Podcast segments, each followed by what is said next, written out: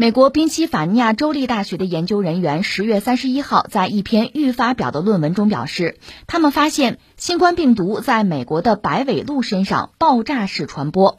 此前，美国农业部发表的研究还显示，白尾鹿在二零一九年就感染了新冠病毒。美国研究人员在二零二零年十一月二十三号到二零二一年一月十号采集的白尾鹿样本中，他们发现，在艾奥瓦州。九十七头白尾鹿有八十头感染了新冠病毒，感染率高达百分之八十二点五。虽然这篇论文还没有正式发表，但是这个结果已经引发了学界的强烈关注。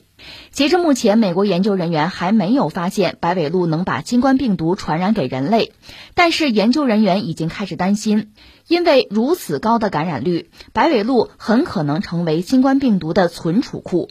今后是否会发生变异再传染人类，这种可能性并不能排除。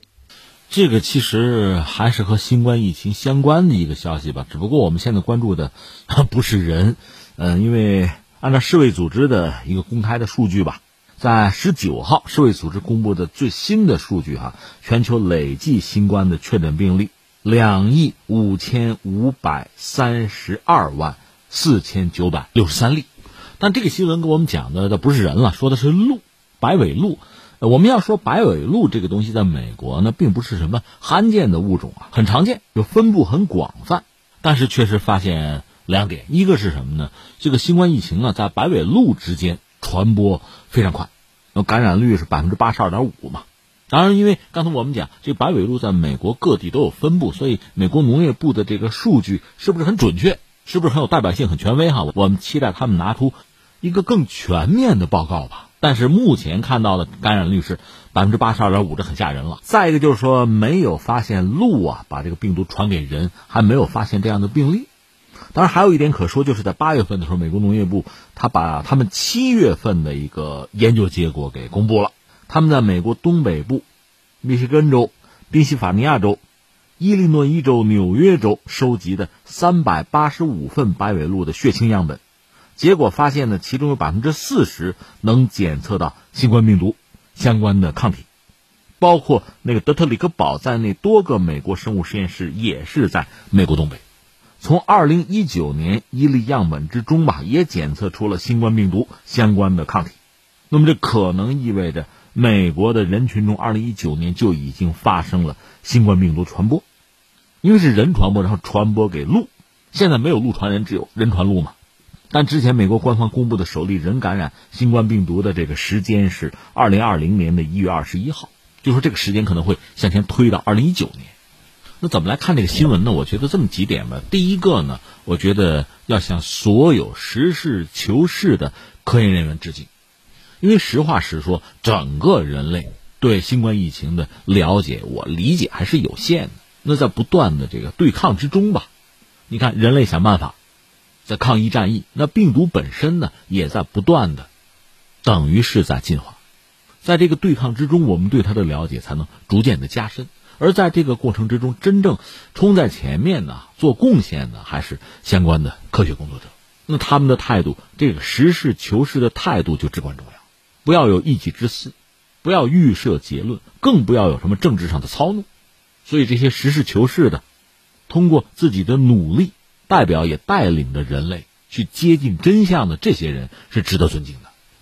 那我理解，现在我们应该就不单是中国，整个国际社会都应该努力的喝彩啊，支持这些人继续去探求真相。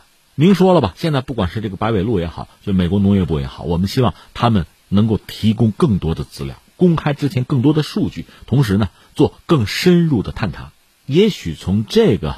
很特殊的切口啊，我们能够获悉相关真相，这是一个。再有一个要说什么呢？就是人和病毒这个斗争、这博弈啊，自有人类它就开始了。这毫无疑问，我们对病毒的认识其实一开始是非常肤浅，甚至一开始很原始，甚至就是错误的，是付出很艰苦的努力，付出很惨重的代价，我们才对这个领域有越来越深刻的了解。这还涉及到我们对于生物圈、对于其他的生物对他们的认识。包括我们自己的节目，我记得在去年就是武汉疫情肆虐的时候，我们也聊过呀，还真不是以讹传讹。我们关注过蝙蝠，因为蝙蝠有人管它叫什么呢？它就是个病毒罐子，因为它自己身体的独特性吧，它免于很多病毒的攻击，百毒不侵。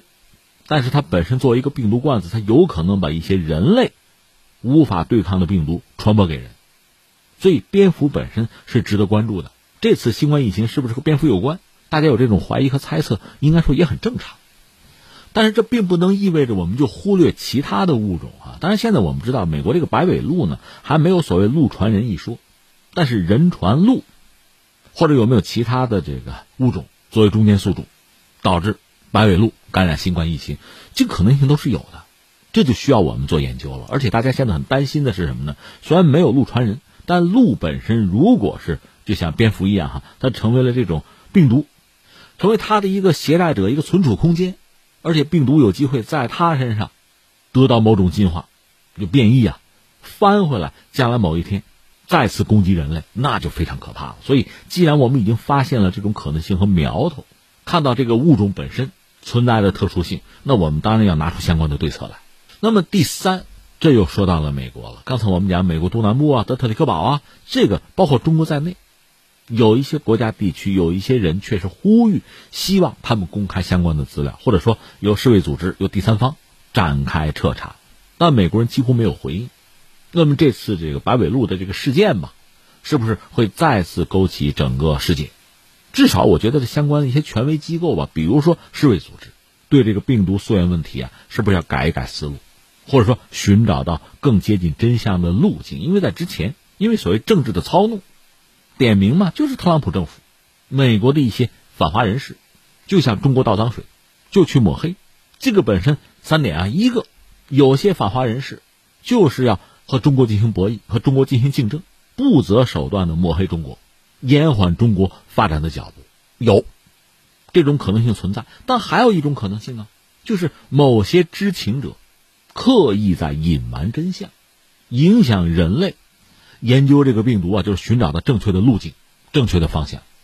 中国古代有一个寓言吧，讲过类似的故事吧。有一位啊，那屁股上长了根尾巴，他当然要隐藏这个丑闻啊，所以他老抹黑别人，老说人家长了尾巴。最后那位呢，反正就是轻生了，大家得以探查，人家没有啊，原来他有，自己有。所以我们现在也看到全球范围内哈，一些国家政府也好，民间人士也好，就提醒啊，德特里克堡啊。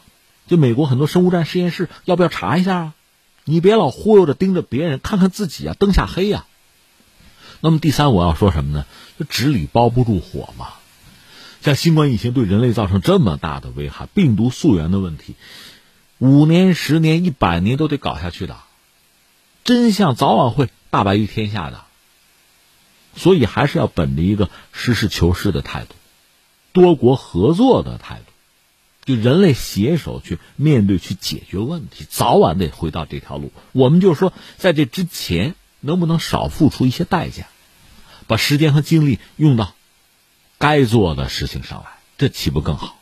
隐瞒真相也好，抹黑他人也好，实际上啊，既是让整个人类付出代价，最终你自己付出的代价，恐怕尤甚呐。